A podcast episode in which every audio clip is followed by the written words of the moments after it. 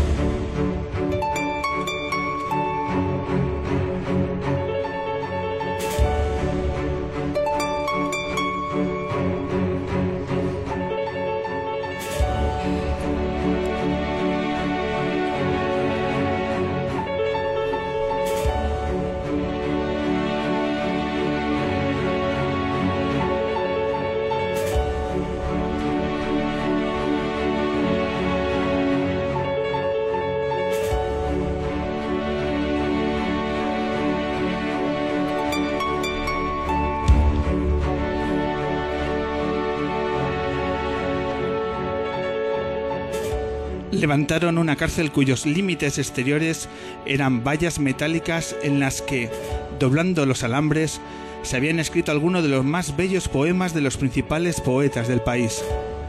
Aquella valla de versos que rodeaba la cárcel era eléctrica. Cualquiera que la tocara recibiría una descarga mortal.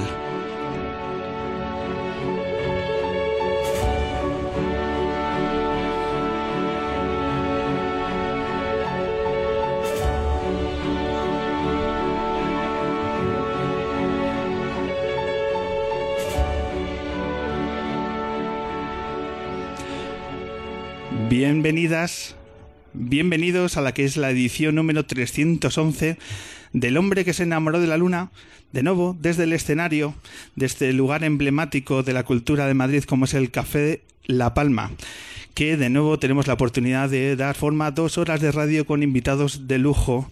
En primer lugar, el público lunero que de nuevo llena La Palma. Muchísimas gracias a todos por venir. Y a estos invitados que nos van a dar eh, sus canciones, su talento, su humor, sus versos, como son Modelo de Respuesta Polar, Pantomima Full y el primer ilustre del año.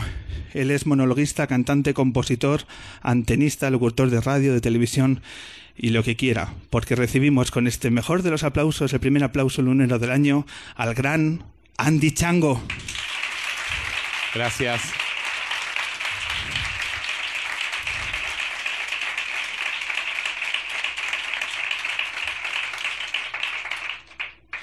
Andy Chango, bienvenido al Hombre Luna. Muchas gracias, Pablo. Bienvenidos ustedes también. Lo de antenista, ¿sabes por qué es, no? Porque hubo una nota en el país. Yo dije que era tenista, que jugaba al tenis. Y el que hizo la nota, no sé por qué puso antenista, no sé ni lo que significa. Y ahora parece que soy antenista. No sé ni poner el canal de cable, no tengo ni televisión. Todo el mundo tiene su pasado, Andy. Y en mi caso es su no pasado, ¿no? Es una pena que el deporte, ¿no? Que es lo que más me dignifica, haya sido tergiversado. Bueno, recibimos a Andy Chango, hombre de radio. ¿Qué te parece nuestro estudio de radio, Andy? Fantástico. Parece una sala de conciertos. Estamos en el límite entre un espacio y otro. Eh, ¿Echas de menos la radio? Sí, bastante. Es de las cosas que más echo de menos. Eh, es curioso, porque en general me echan ellos a mí. Me echaron de Radio Nacional de España, de Radio Nacional de Argentina, de Gladys Palmera, pero yo los echo de menos, sí. Entre la radio y la televisión, ¿qué echas más de menos?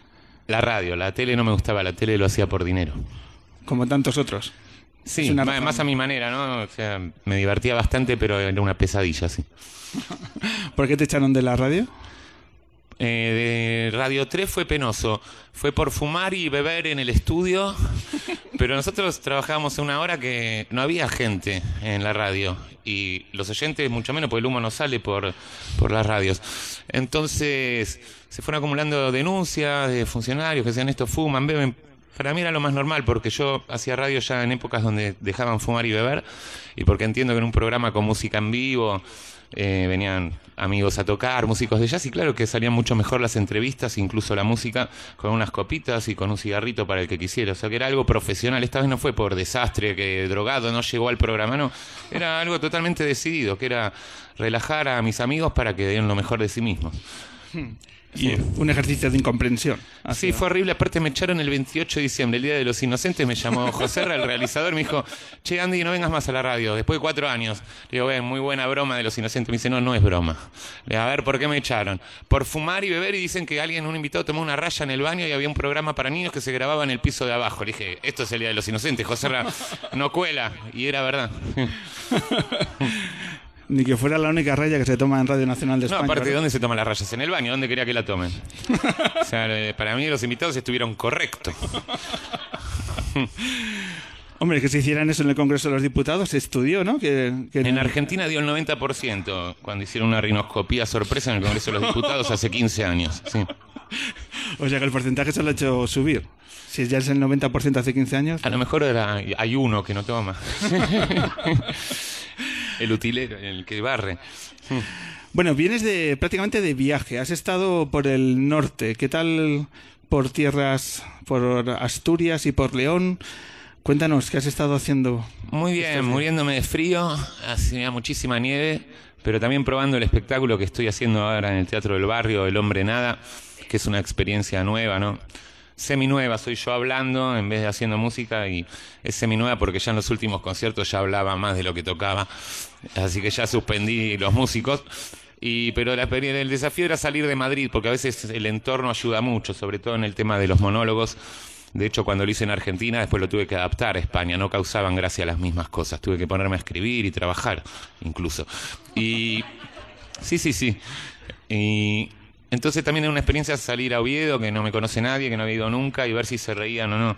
Y sí, efectivamente se rieron, no sé si porque habían bebido o por las bromas, pero pues es verdad que corría el alcohol bastante en ese garito, se llamaba La Salvaje, la sala, y el público hacía honor a la sala.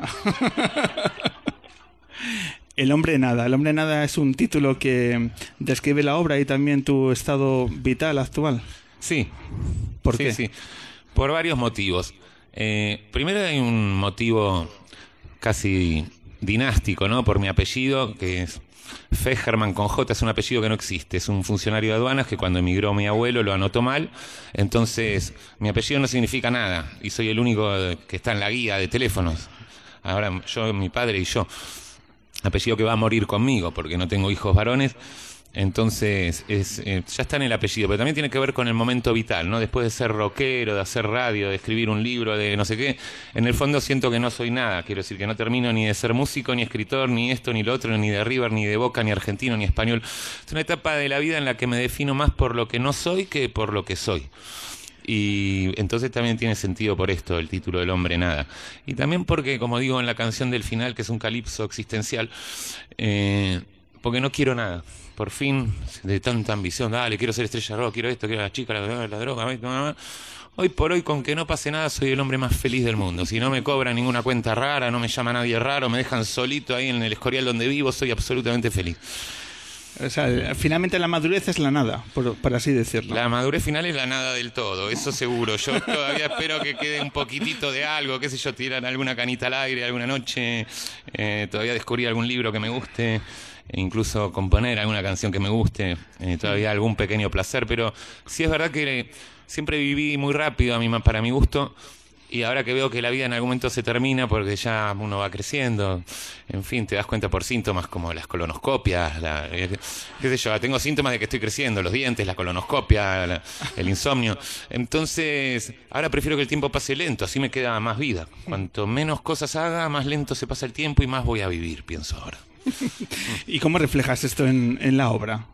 Encima del escenario, ¿cómo reflejas en tus textos es todo esta vorágine de situaciones? Bueno, no, el, hombre nada, la, pregunta que me hiciste es solo el primer monólogo y dura poquito. Después hablo de un montón de temas generales donde entro también, sí, la vagancia, la no acción, eh, muchos temas, Dios, que acá en España les encanta la parte que me cago en Dios es cuando triunfo, sobre todo en los pueblos. y sí, tengo que ir a Zaragoza, que ahí voy a arrasar.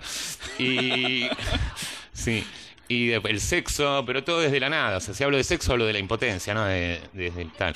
Y después otros temas como la monarquía, la inmigración. ahí es cuando te digo que me tuve que adaptarlo a España y elegí temas españoles que sé que les encantan. Temas como la monarquía, ¿qué más temas has localizado en, en, España? La monarquía agarré y la inmigración son los dos temas que más me fascinaron, más divertidos. ¿Qué te llama la atención de nuestra monarquía? Eh, bueno, resumiendo, es que se está volviendo marrón, porque la sangre azul al diluirse con deportistas, modelos, claro, la prensa amarilla del corazón, la rosa del deporte, la roja del deporte, la celeste y blanca de la República Argentina que gestó la princesa Doña Máxima de Holanda, al final mezclas todos los colores y ya no da azul, da marrón. Entonces la sangre azul se volvió marrón como la caca. ¿Y la inmigración? ¿Cómo un argentino habla de inmigración aquí en...? Es fácil, porque estuve 16 años en Madrid y ahora ahí tengo una hija española, un abuelo español, una hermana española, y cuando volví en mayo no, me dieron solo visa de turista. Entonces pude revivir esa hermosa situación de tener que conseguir los papeles, que es una pesadilla absoluta. Cuando terminas todos los trámites te mandan a la avenida de los poblados sin número. Los cabrones. Nadie puede llegar, están todos los marroquíes perdidos por el camino, los africanos, todo eso. Avenida de los poblados sin número, era donde era la cárcel de Carabanchel y además no tiene ni una banderita de España. Mira que está todo el barrio de Salamanca, toda la puta urbanización del Escorial llena de banderas de España, de, esto de Cataluña. Pues en la oficina central de inmigración no hay una sola banderita ni un cartel que diga oficina de inmigración. Lo hacen a propósito para despistarnos y que volvamos a África. Eh, ¿Y hablas de Cataluña en tus monólogos? ¿Has aterrizado en Cataluña? No, no, no, no me interesa la actualidad con nombres propios, porque creo que el mundo es un despropósito desde mucho antes y entonces cuando hago críticas las hago en general. Aparte no me gusta ensuciar la mente con nombres que después van a desaparecer y van a ser suplantados por otro. Quiero decir, hace 10 años te podía mencionar a Aznar en un monólogo, ahora te puedo mencionar a Rajoy o a quien haga falta.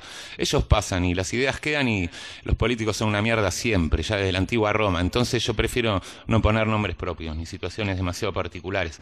Hay alguna pequeña mención a las Malvinas y Gibraltar, pero por otro temática, cuando hablo de amor.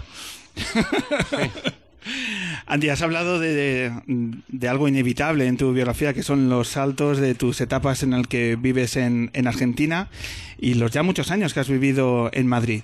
¿Cómo te cambia la vida cuando vives en un, en un país y en otro? Por ejemplo, 0,50 miligramos de ribotril más tengo que tomar en Argentina. Esa es la diferencia más sustancial. Pesa poco, pero es bastante. ¿A consecuencia de qué? Se vive a mucha más velocidad. En Buenos Aires es una ciudad de locos, o será cuestión de mi entorno, eh, y acá estoy mucho más tranquilo. Y ustedes también están mucho más tranquilos. se vive mejor. se, se vive mejor aquí que en, No, depende. Si, si te querés divertir, por ahí estás mejor allá. O sea, si querés, eh, para estar joven y salir de noche todos los días y para hacer rock y para estar haciendo arte y todo, yo noto ahora mucho más movimiento en Buenos Aires, que es una ciudad que bulle la propia pobreza, la propia convulsión social genera muchísimo arte. Esto está estudiado en, los, en las obras de entreguerras. Cada vez que hay caos, hay arte y en Buenos Aires hay mucha más efervescencia. También solidaridad. Vos querés montar algo y tenés 10 amigos que lo van a hacer gratis porque igual se van a morir de hambre, así que les da igual. En cambio acá están ocupados porque tienen trabajo. Y entonces eh, hay otra actitud. De todas maneras, acá también hay mucha movida y sobre todo en, Madrid, en Barcelona, en las capitales. Pero a mí me llama mucho la atención esta vuelta que estuve cuatro años, la, la efervescencia. No sabés que ir a ver cada noche. Todos los días de la semana hay 400 obras de teatro, 300 bandas. Eh, no sé. Eh, creo que hay mucha, mucha locura, mucha adrenalina. Y está bueno mezclar, ¿no? Un poquito de cada cosa. Dos meses en Buenos Aires, seis meses en España, una cosa así. ¿No te has cambiado en la ciudad de Madrid? Nada. Me fui cuatro años cuando fui al día y la cerveza Mau seguía valiendo 0,66 no lo podía entender. En Buenos Aires subió el gas el 400%, tres en un año dos amigos se internan, uno se muere, el otro se va a vivir al Tíbet. Es todo convulsionado. Acá estaban todos igual, con la misma banda, las mismas canciones, la cerveza Mau al mismo precio, puteando al gobierno igual que cuando me fui, todo igual. Andy, eh, para cerrar este tema de Argentina y España, necesito que me, que me comentes una frase que a mí me ha, hecho, me ha chocado estos días y que yo creo que explica bastante de tu, de tu biografía. Dice, vine a la Argentina ocho días y armé un quilombo que me dio trabajo 16 años después. Sí, es verdad. Explícame esa, esa fase. Porque yo fui, hace 20 años, fui a promocionar mi primer disco que hablaba de drogas a Buenos Aires. Entonces fui a unos programas de televisión muy, como si te dijera el de Terelu, no sé si sigue existiendo, pero programas de la tarde que me preguntaban, ¿usted se ha drogado? Le digo, por supuesto, tal, tal. Bueno, generó un escándalo que yo no me enteré. 16 años después llegó al aeropuerto y todos me decían, eh, viva la farlopa, eh, chango, viva la marihuana. Yo no entendía nada, estaba con mi vieja, pasaba una ambulancia y los enfermeros, eh, dame un porro. digo, bueno, entonces fui a la productora esta que repitió esos programas durante 16 años y les pedí trabajo y de hecho trabajé dos años ahí en televisión muy bien. en, en, Buenos Aires la fama te, eh, te golpea, o sea, modifica tu día a día la fama? Hombre, te golpea mucho más el fracaso, te lo puedo decir por mi experiencia en España. Eh, en Argentina son más exagerados, eso es a veces un poco plomo y a veces es lindo salir a la calle y que, te saluden, que digan no sé qué, gracias por tal cosa. A mí me resulta agradable, pues sobre todo porque es una, en una pequeña escala, tampoco es que no puedo salir a la calle. Entonces se agradece. Eh, yo prefiero un poquito de, de fama que, que el anonimato, ¿no? Sobre todo porque es más redituable. luego se echa de menos luego cuando cruzas el charco y estás en Madrid. Bueno, en el sentido de, del ego, de tal, no. O sea, yo prefiero estar en el campo como vivo. En el sentido laboral, sí, tener más opciones laborales es tener más opciones creativas, en mi caso, porque yo no trabajo de esclavo. Entonces, en Argentina Planeta me ofrece un libro, un amigo me dice hacer una historia, puedo hacer un concierto de jazz, puedo hacer un concierto de rock, puedo trabajar en la tele, puedo trabajar en la radio. Acá tengo que, estoy intentando lo mismo, pero me cuesta muchísimo más esfuerzo. Aquí te estás reseteando en buena medida, a través de, de los monólogos y el teatro. Sí, sí, sí, pero en parte fue porque sabía que acá la cosa era más complicada y dije, Andy, buscate un formato donde escribas vos, cantes vos, hables vos, hagas todo vos, el hombre nada, y no tengas que llevar nada ni pagarle a nadie. Entonces inventé el hombre nada y de eso estoy viviendo ahora, pero tuve que, que pensarlo antes de venir. Si, si, yo pensaba diciendo, dale, voy, armo una super banda y voy a hablar del rock, sería un tarado, pues ya lo hice hace 22 años y no, no me pasó. Tienes mucha distancia adquirida, ¿no? Con el mundo del rock y todo lo que conlleva eh, la solemnidad que muchas veces eh, está impuesta dentro de, los, de las bandas y, de los escenarios y demás. Eh, eso es algo que desde hace ya mucho tiempo eh, has pasado página porque hay demasiadas cosas que no te gustan ahí dentro. Más, sí, más que no gustarme me dan vergüenza, ¿no? Guitarristas que tocan una, un la como si estuvieran teniendo un orgasmo cuando hay músico clásico que te toca una sinfonía entera tan tranquilitos. O sea, lo importante es la música, ¿no? La gestuálica. Y el rock tiene algunos problemas con la gestuálica, con la imagen, todo. Por ejemplo, por lo menos en Argentina no, no hay gordos en la banda de rock. Hay gordofobia.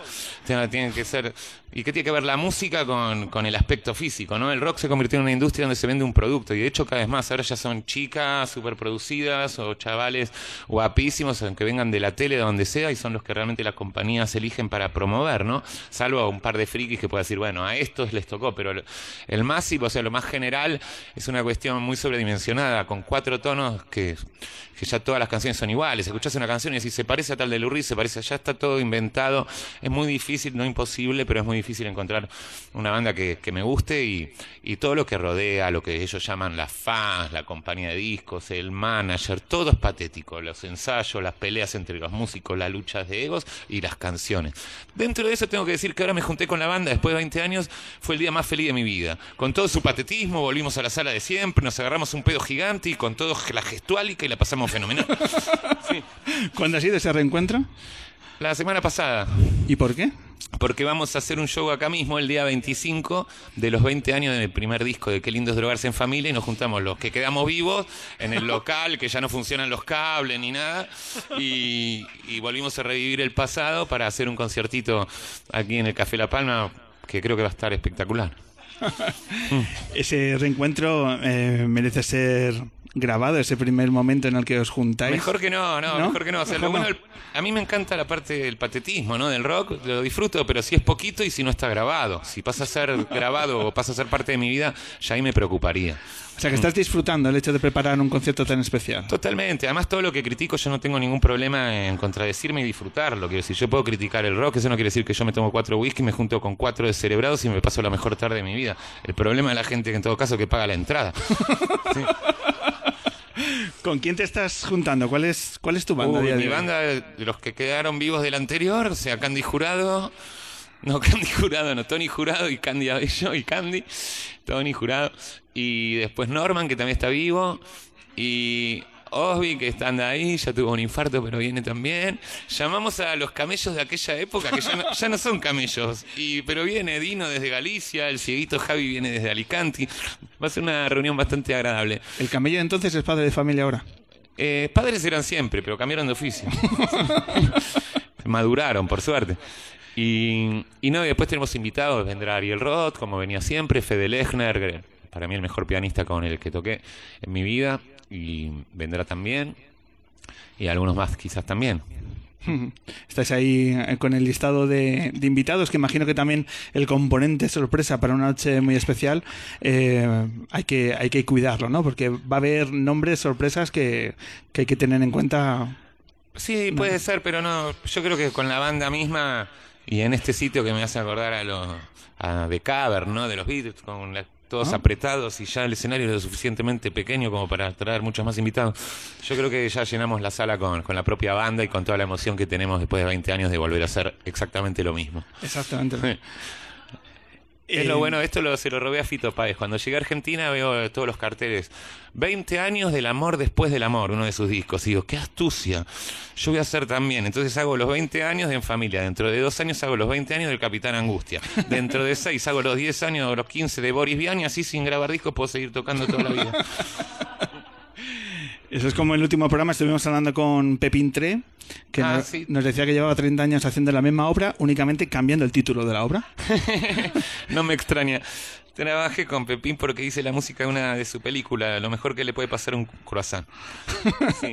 Era un buen libro. ¿Y, y tendrá más recorrido este este re- este viaje al pasado? ¿Haréis más conciertos? Sí, claro, tiene un año de recorrido, porque después ya lo de los 20 años no, no lo puedo justificar, pero lo estaríamos haciendo acá, luego en Buenos Aires, luego otra vez acá, hasta que termine el año. Ahí me tomo un año sabático en el rock y ya ataco con el Capitán Angustia ya en el 2019. Y, y así seguimos.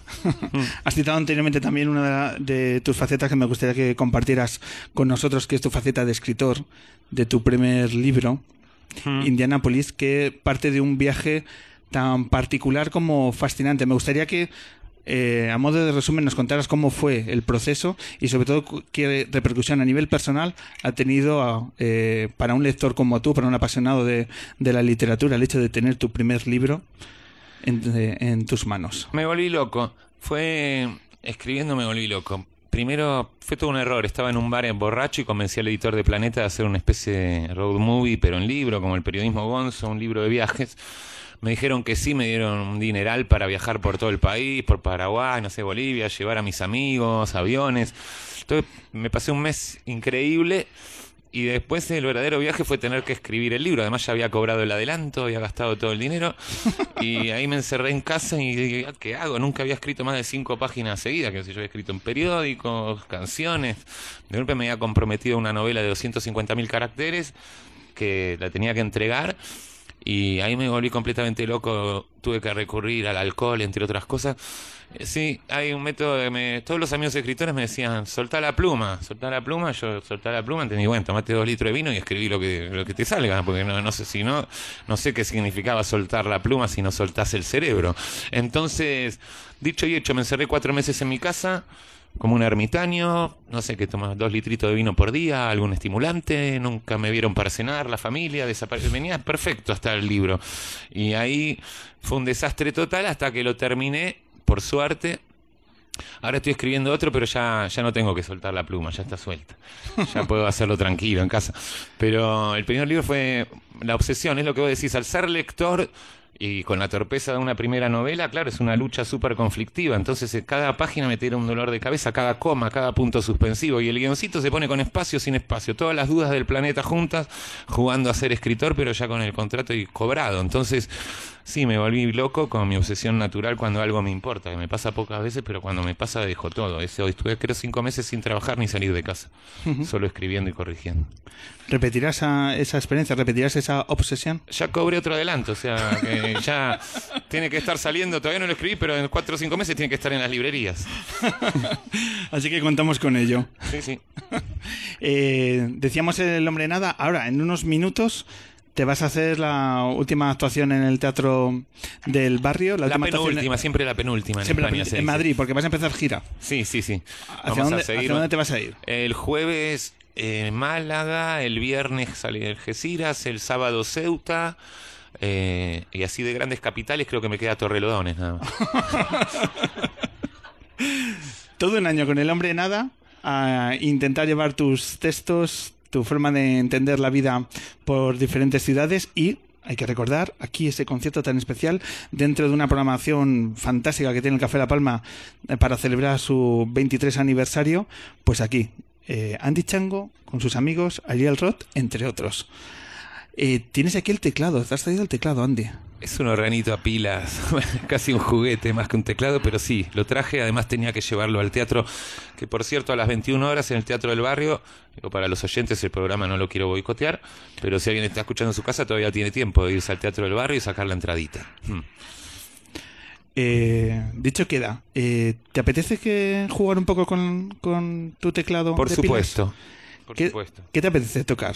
Voy a interpretar como son los 20 años y vamos a hacer acá el concierto. Voy a tocar una canción de ese primer disco solista que se llama justamente Madrid, que es cuando recién llegué, estaba en una pensión en la calle Gran Vía con una noviecita que traje a Argentina. En una situación muy romántica y también muy especial, porque allá en Buenos Aires teníamos una super casa, todo, y acá estábamos en una pensión con un hornillo eléctrico que nos hacíamos la comida en la misma habitación, y había unos inmigrantes todos alrededor. Y y un día, una resaca infernal, compuse esta canción que se llama Madrid y la voy a tocar porque el 25 lo va a tocar Fede Lechner, quizás el mejor pianista de España, y entonces voy a aprovechar para tocarla yo hoy. Para que podamos comparar.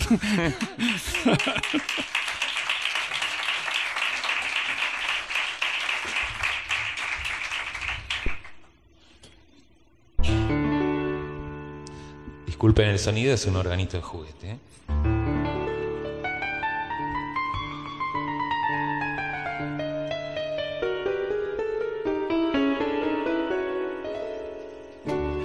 ¿Qué día es hoy? No recuerdo esta ciudad. Enciendo un peta antes de desayunar. Bermude, grifo, sol y sombra, carajillos, cañas claras, cubatas, riberas del Duero, de enero a enero, fumando te espero en Madrid.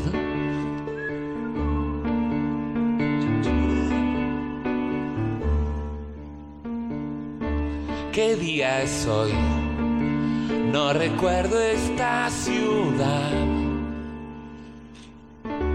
Me subo al metro sin saber a dónde va. Cualquier destino me resulta indiferente y en los bares escuchando hablar a la gente comprendo que a veces el mundo es tan solo un lugar.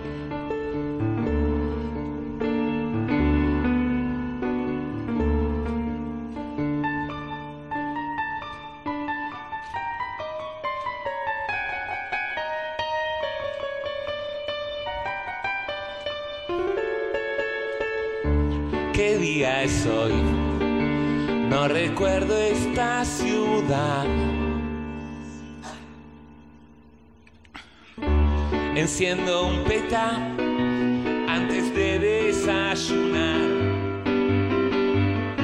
Bermude, grifo, sol y sombra, carajillos, cañas claras, cubatas, riberas del Duero, de enero a enero, fumando te espero en Madrid.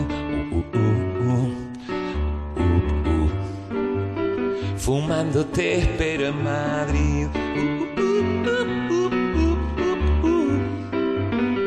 Fumando te espero en Madrid. Chu, chu, chu. Fumando te espero. Andy Chango, muchísimas gracias. Gracias.